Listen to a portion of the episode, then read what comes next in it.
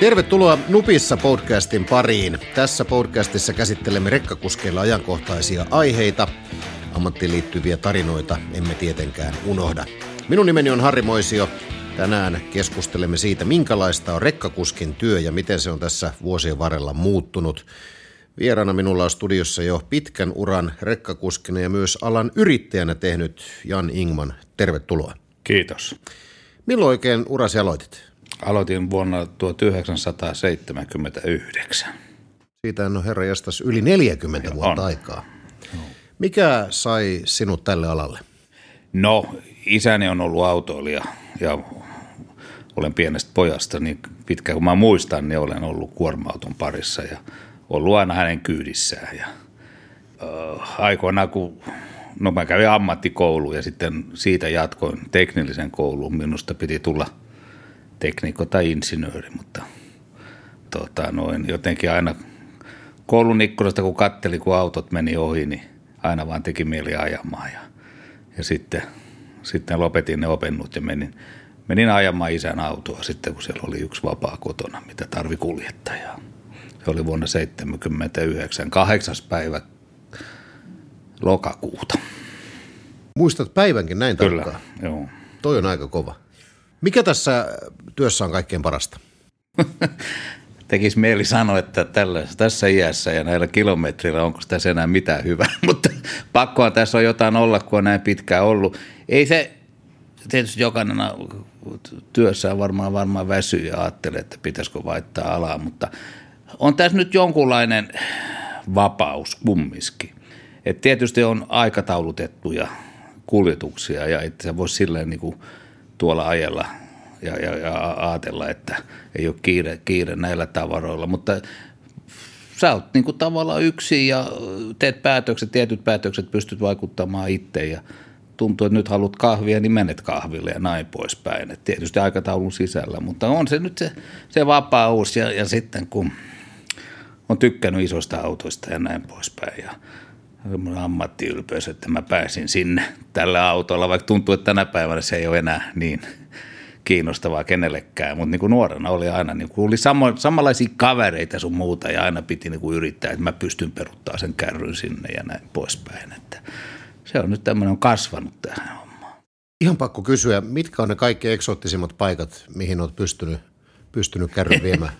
no, kyllä niitä nyt on vuosien varrella tietysti tullut – viety semmoisiinkin paikkoihin, että on vaan ollut ongelma päästä pois jopa. Että yksi, yksi, yksi tapaus, mä muistan kyllä, mä ajoin väärin. Pikkuteille meni ja, ja tie vaan kapeni ja kapeni ja oli sorakuorma ja peräkärry perässä ja ensin oli painoreitettu silta ja mä ajattelin, että no okei, jos ne on tänne tilannut sit kuormaa, niin kyllähän toi on tietysti kestää, mutta olin ihan hukassa ja sitten alkoi kyllä, no mä pärjäsin siitä kyllä, selvitin siinä ihan – selvisin hyvin, mutta, mutta olin kyllä silloin ihme. Monta tuntia kesti ennen kuin mä pääsin pois sieltä. Se kapea tie ja vaikea kääntää. Et onneksi mulla oli yksi kaveri, oli, tuli mukaan vaan, kun mennään äkkiä kippaa tämä kuorma. Niin me käsi sitten kyllä se kärry loppupelissä Aisa vedettiin ja tehtiin töitä, mutta nyt on naurettu, mutta tota noin, ei silloin naurannut kyllä yhtään. Onko se tänä päivänä vähän muuttunut, että se ei ole enää niin kova juttu ajaa, ajaa johonkin tiettyyn no. todella hankalaan paikkaan? Mä oon omista pojista, niin mä oon kattonut se, että ne on vähän eri lailla kyllä. Ennen oli vähän semmoinen, kyllä mun ikäluokka oli kyllä semmoinen vähän, että jos toi, niin kyllä mä näytän, mutta ne on niin paljon viisaampia nykynuoret, että nostaa kädet ylös. Ei pääse, ei pysty. Ja se ei ole vaan omat pojat. Mä oon huomannut näissä nuorissa sama juttu. Ja se on ihan hyvä hyvä tapa kyllä, koska tota, no, kyllä oppirahat joutu maksaa kanssa sen, että yrittää liikaa ja kyllä mä pääsen. Että välillä oli kyllä, että uskaltaako mennä kotiin ja no isän luo, kun toi tuli vähän lommo ja toi tuli vähän ajettua kiinni, kun yritti liikaa, mutta mun pojat ei ole tarvinnut tuoda rikkinäistä autoa kotiin, että ne on tota, no, kyllä, ne nostaa kädet pystyyn ja sanoo, että ei, ei, ei pysty, ei pysty. Ja jotenkin no nämä vastaanottajatkin ymmärtää paremmin tänä päivänä kuin ennen. Kun oli puhetta työn hyvistä puolista, niin kysytään nyt sitten vähän huonoistakin puolista. Mitäs ne oikein ovat? No kyllä tämä kuljetusala on aina ollut niin, ja kun on vielä niin kuin omassa perheessä ajanut ja näin, niin mulle ei ongelma se, että, että lähtee ajossa aikaisin. Mutta suurin osa kuljetuksista on, että no moni kuljetushan on, että on ympäri yötä ajetaan tietyt tavarat, mutta meidän, meidän ajot tässä mun, mun tota noin uran aikana, niin on kyllä ollut aina, että aikaisin pitää lähteä. Aikaisin pitää lähteä, että neljän viiden aikaa monesti pitää nousta ja, ja, ja sitten tota noin, sitten on aika epäsäännöllistä, että et tiedä oikein milloin tulet kotia. Että se, että tota noin, jos sä sovit jonkun jutun, niin et sä varmaan kyllä siihen aikaan silloin pääset, pääset kotia. Ja, ja sitten kyllä se on monta kertaa, kun joutuu yksin olemaan monessa paikoissa purkaamassa sun muuta, niin välillä joutuu, joutuu kyllä tekemään sellaisia ratkaisuja, että olisi hyvä olla joku, joku mukana vähän auttamassa. Ja sitten, sitten tota noin toi työturvallisuuskin on välillä, nyt on ainakin vanhemmiten ruvennut ihmetellä, että jos, jos mulle jotain tapahtuu tässä, niin kuka löytää mut ja milloin, että, että toi, toi monesti joutuu yksin tekemään näitä hommia. Ja, ja sitten tänä päivänä kyllä, kun on isompia autoja tullut ja, ja tota, vaikka nyt näin sanoo, ketä on 50-60-luvulla ajaneet, niin ne sanottiin, että on tänä päivänä hyvässä kunnossa, mutta ei ne oikein tämän päivän kalustoon, niin ei oikein nyt satsata näihin te- tielle ja sitten talvella, talvella ainakin niin pirun liukkaat kelit ja noilla isoilla vehkeillä kun mennään, niin väli saa, saa kyllä kieli keskellä suuta mennä, niin ei se, se ei ole, ne, ne päivät ei ole mukavia. Onko tässä vähän käynyt niin, että vaikka tiestö on muuttunut ja, ja varmaan se on parantunutkin, mutta isojen autojen kehitys on kulkenut vielä hurjempaa vauhtia. Eli, eli, eli siinä, siinä on tapahtunut sellaista evoluutiota, että tiestö ei ole pysynyt perässä. Kyllä se, kyllä se varmaan näin on. Mä oon ihmetellyt, että on ollut rahaa ja aikaa rakentaa näitä teitä, mutta nyt niitä pysyy kunnossa. Tuossa on hyvä esimerkki, kun mä nyt on 60-luvulla syntynyt alussa, niin kun ajattelee, että vuonna 1953, no siitä on vielä pitempi aika kuin mitä mä oon syntynyt, mutta 53, niin kokonaispaino rekoissa tai kuorma oli Suomessa 16 tonnia. Nyt tänä päivänä reilu 50 vuotta myöhemmin on 76 tonnia. Et sinne on tullut yli 50 tonnia lisää ja, ja pituutta saa tänä päivänä olla 34 metriä vähän päällekin, niin, niin ne, ne, on kyllä kasvanut niin suureksi, suureksi, että kyllä se näin on, että ei, ei, ei ne ei ole kerkinyt mukaan. Niin risteykset ovat näille tämän päivän autoille vähän pieniä ja, ja sitten nämä painot, painot, kun ne tie, tien pohjat täällä Suomessa, niin varsinkin Etelä-Suomessa, kun aika paljon vanhaa merenpohjaa, niin se, se painuu kyllä. Ja ei, ei, keritä, ei keritä siihen oikein mukaan. No tästä oiva aasinsilta siihen, että silloin kun itse aloitit, niin kuin todettu vuonna 1979, niin minkälaista se työ silloin oli? Oliko se paljon erilaista kuin tänä päivänä? Se työ niinkään erilaista ollut. Työ, meidän työhän on siirtää tavara A-sta b ja jos on jakokuorma, niin se koko aakosjärjestelmät viedään sinne tänne. Se työ ei sinänsä niin kuin mun ikäluokalle, jos ajatellaan isää, niin, niin sehän aloitti heittämällä käsin kaikki kuormat päälle ja jotain ne saa kippaa ja välin heitti käsin pois. Mutta mä oon kumminkin aloittanut 79, niin on kyllä koneellista ollut kaikki kuorman tulo ja näin. Et suurin muutos on varmaan tekniikassa, että autot ovat muuttuneet aika paljon hienommaksi ja ja näin, että jos mä 79 kun aloitin, niin se oli 66-vuosmallinen Volvo N86 ja mä kävin tässä taanoin ajamassa semmoista autoa, museorekisterissä oleva auto, ihan samanlainen, joilla tutulla on. Niin mä ajattelin, että jos tällä pitäisi mennä töihin, niin ruokatunnin aika ottaisin lopputiliä. Tämä on Nupissa podcast. Jatkamme ihan hetken kuluttua. Tänään keskustelemme siitä, minkälaista rekkakuskin työ oikein on ja miten se on muuttunut vuosien varrella. Vieraana studiossa pitkän uran kuskina tehnyt Jan Ingman. Hetken kuluttua jatketaan. Haluatko helpomman tavan seurata yrityksesi polttoaineen kulutusta? Mitä jos tankilla maksamiseen riittäisi pelkkä puhelin? Neste-appi yritysasiakkaille on palvelu, jonka avulla voi maksaa yrityksen tankkaukset pelkän puhelimen avulla vaikkapa ajoneuvon sisältä. Palvelun avulla myös polttoaineen kulutuksen seuranta ja hallinnointi onnistuvat helposti. Lataa Neste-appi puhelimeesi ja ota palvelu yrityksen käyttöön oma Neste-palvelussa. Nupissa podcastissa keskustellaan tänään, minkälaista rekkakuskin työ ja miten se on muuttunut vuosien varrella.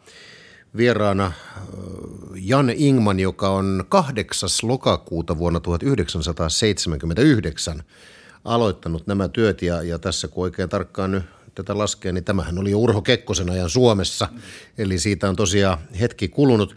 Tuossa päästinkin jo vähän siihen, että miten, miten työ on oikein muuttunut tässä vuosien ja vuosikymmenten saatossa. Jan Ingman, mitkä on semmoisia muutoksia hyvän suuntaan? No kyllä, se on tietysti, kun mainitsin tässä näin nämä autot ja kalusto, niin onhan ne tänä päivänä niin automatisoitu, että – ennen oli pienet moottorit, ne oli tosi tota, no, isolla kierroksella piti ajaa ja, ja, ja, ja ihan manuaaliset vaitteet ja, ja, ja tota, noin, piti miettiä oikein aina kun tuli.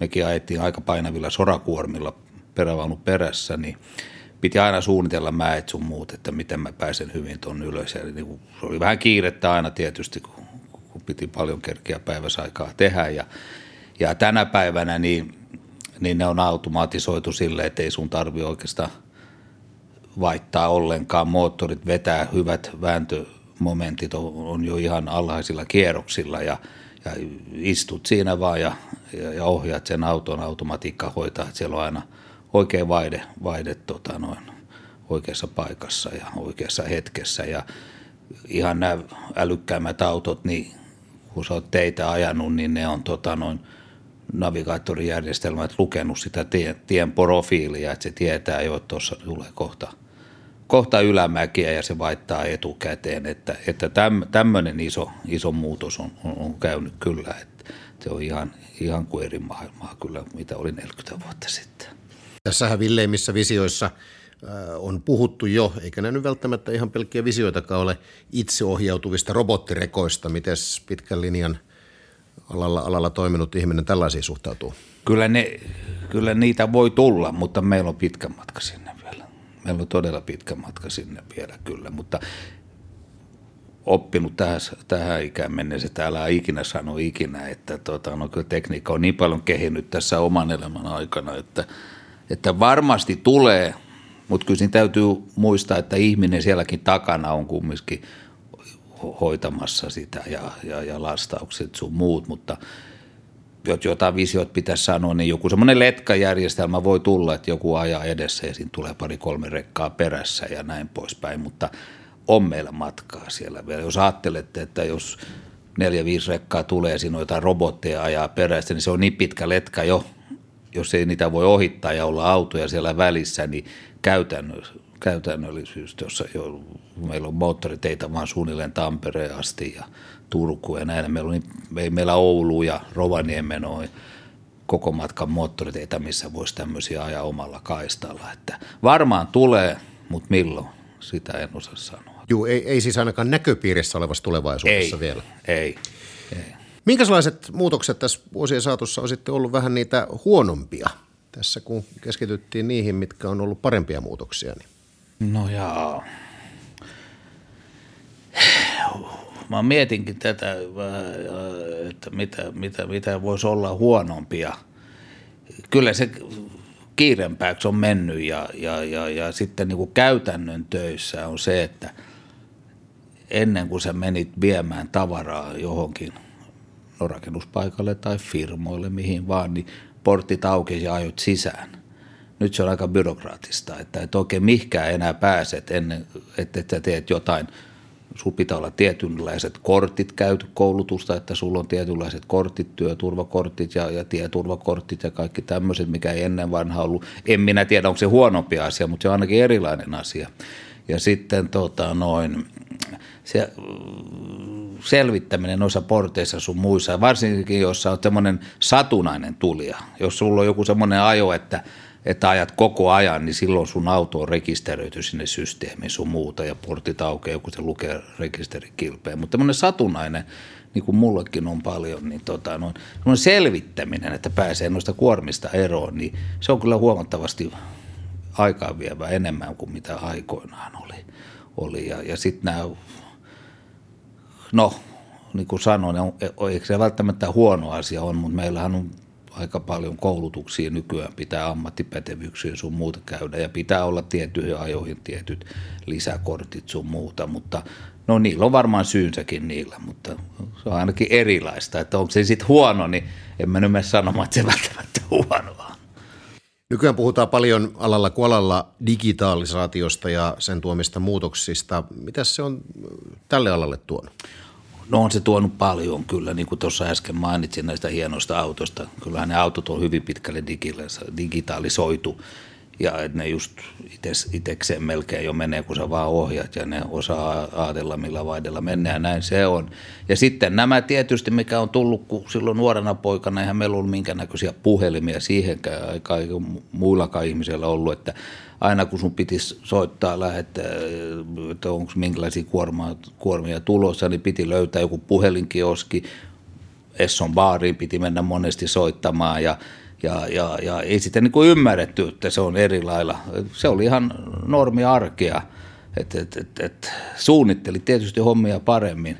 Ja nyt on puhelimet ja, ja sitten on systeemit autossa, että ei tarvitse soittaa tänä päivänä, että ne keikat tulee tuohon ruutuun ja ne ohjaa sua ja sä kuitat vaan, että sä oot saanut sen ja satelliitti seuraa sua, tiedetään koko ajan missä sä menet ja tämä navigaatiosysteemi, että nuorena poikana niin puhelinkioskin tota no, tai puhelinluettelon kartta piti aina, aina olla mukana autossa ja oikealla kädellä katteli, ja, ja, että mihin mennään, varsinkin näistä kaupungeissa. Ja, ja aina odotti, kun tulee uusi vuosi, että onko ne nyt, mikä kaupunkiosa on tullut lisää niin kuin näihin pääkaupunkiseudun karttoihin. Ja jos sä menit ulkopuolelle, että menit vieraaseen kaupunkiin, niin sun piti aina tota, noin, johonkin puhelinkioskin mennä, että olisiko tässä luettelo niin kuin oli siihen aikaan, että onko täällä kartta vielä tai onko joku varastanut sen, että katsoo, että missä se katu on tai kysyä taksimiehistä ja, ja kysyä, mutta tänä päivänä lyöt osoitteen sinne vaan ja, ja lähdet menemään ja se on niin kuin helpottunut ja sulla on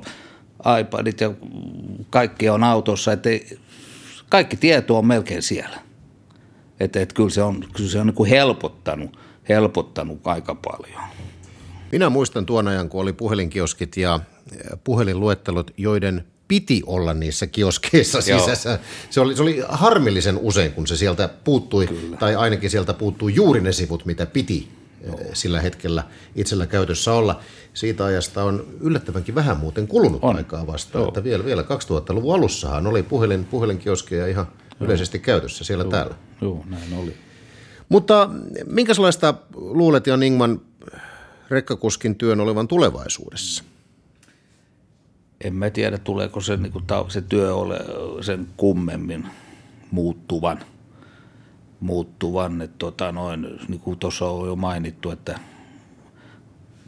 kalusto on suurentunut. Tietysti meidän alallahan on niin paljon erilaisia ajoja, että kyllähän me ajetaan pienellä pakettiautolla ja sitten näihin 76 tonnin ja 34 metrin pitkillä vehkeillä.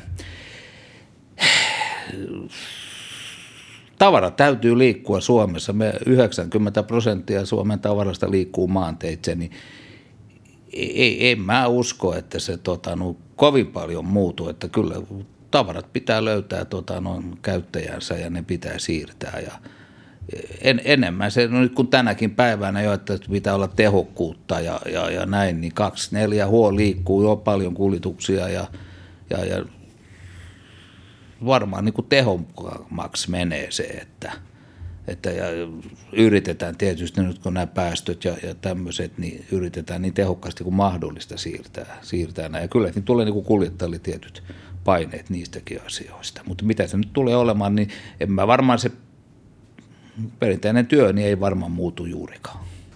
Onko sulla, sulla tulevaisuudelle jotain toiveita, mitä toivoisit Rekka Kuskin työn tulevaisuudessa oleva?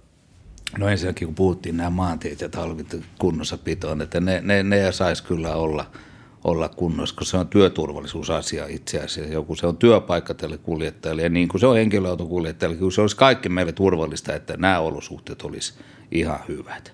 Että se kun saataisiin jo kuntoon, niin, niin, niin se olisi jo aika pitkälle, pit, pitkälle. mutta en minä tiedä nyt mitä muuta, että se on kovin kilpailtu tämä meidän ala – että halusin, että sinne hakeutuu. Meillä on ollut ongelmia saada kuljettajia nuoria poikia tähän alalle, että se olisi, se olisi toive, että se jotenkin kiinnostuisi enemmän nämä nuoret tästä, tästä alalta, koska mä olen sitä mieltä, että aina tarvitaan kyllä kuljettajia.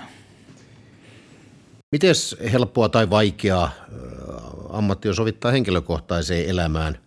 Minkälaisia haasteita siihen sisältyy? No tuossa oli vähän puhe jo, että ei tiedä milloin illalla tulee ja sitten, sitten jos on jotain vuorotyössä, että ajetaan ympäri vuorokautta, no ei se sama kuljettaja tietysti sitä aja, mutta, mutta niin kuin vuorotöissä, niin kyllä se mulla on ainakin ollut niin, että vaikea on ollut harrastaa jotain tuommoista niin kuin arkiiltaisin ainakin, että pitää olla siinä ja siinä aikaa kotona. Koska kyllä se melkein aina on, kun sä oot jotain sovinut, niin kyllä sitten joku ongelma tulee.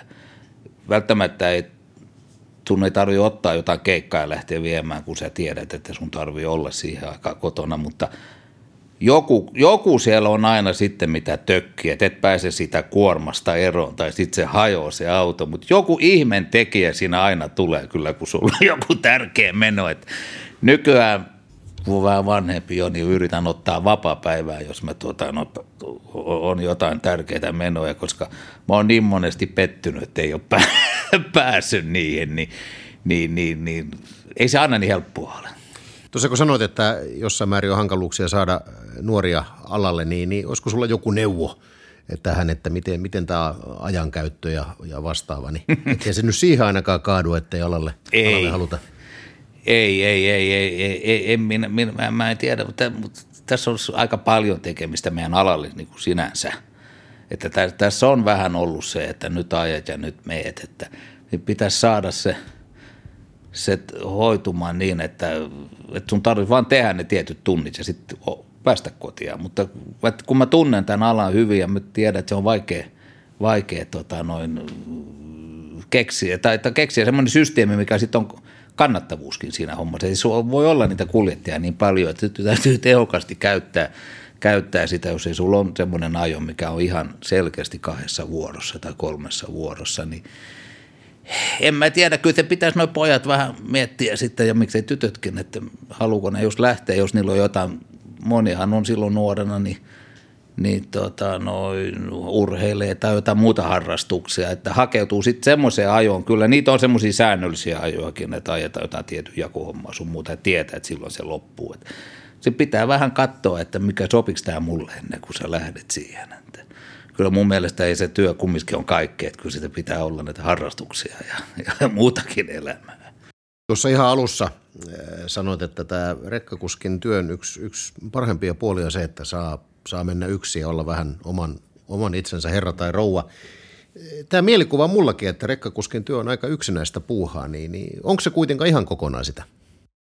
No nyt tullaan tämä digitalisoitiin. Tota noin, nämä puhelimet, kun on keksitty ja sanotaan, että ne suhtkot edullisia pakettia tänään myydään, näitä puheaikoja sun muuta, niin kyllä rekkamiehet kuormat aika paljon keskenään juttelevat. Ja tuota, noin, ei se niin kuin sille yksinäistä ole. Ja itse, itse tota, tykkään kuunnella radioita, niin mä joskus oikein vihainen, kun joku soittaa mulle, koska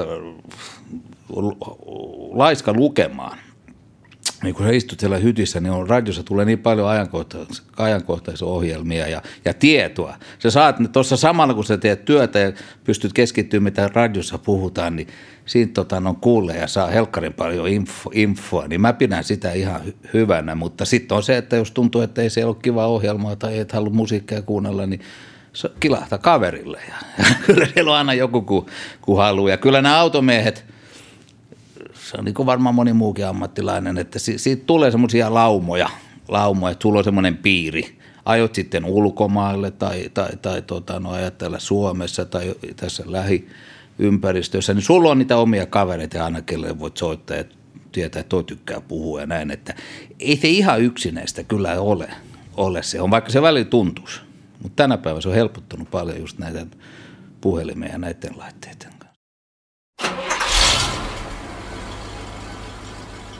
Käsittelemme aina jakson lopussa tarinoita tien päältä. Tällä kertaa kyseessä ei ole kuitenkaan ihan tarkalleen ottaen tarina tien päältä, vaan rekkakuskin vaimo oli kuvailut ammattia sujuvasti näin. Nyt, nyt Jan Ingman saat sinäkin kuunnella, mitä täällä oikein sanotaan. Se menee näin. Joskus kysyin mieheltäni, mikä rekkahommassa on parasta ja hän vastasi, että itsenäisyys ja ajaminen. Myös veljeni on samassa töissä ja näin sivullisena kyllä sanon, että siitä työstä löy- täytyy todella pitää, että sitä tekee. Univelkaa tulee herkästi, mutta hulluksi varmaan oma mieskin tulisi, ellei saisi ajaa.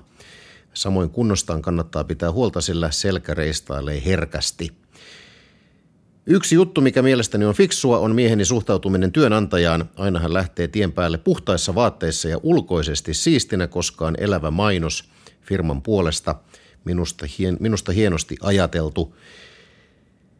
Ja rekkamiehen työ on jotenkin verissä niille, jotka sitä tekevät ja ainakin oma mieheni rakastaa sitä hommaa kaikesta huolimatta. Ja itse olen sanonut, että on kaksi ammattia, joista täytyy todella pitää, että niitä tekee.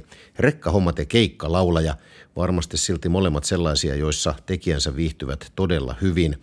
Tämä siis Suomi 24 keskustelufoorumista Rekkakuskin työ.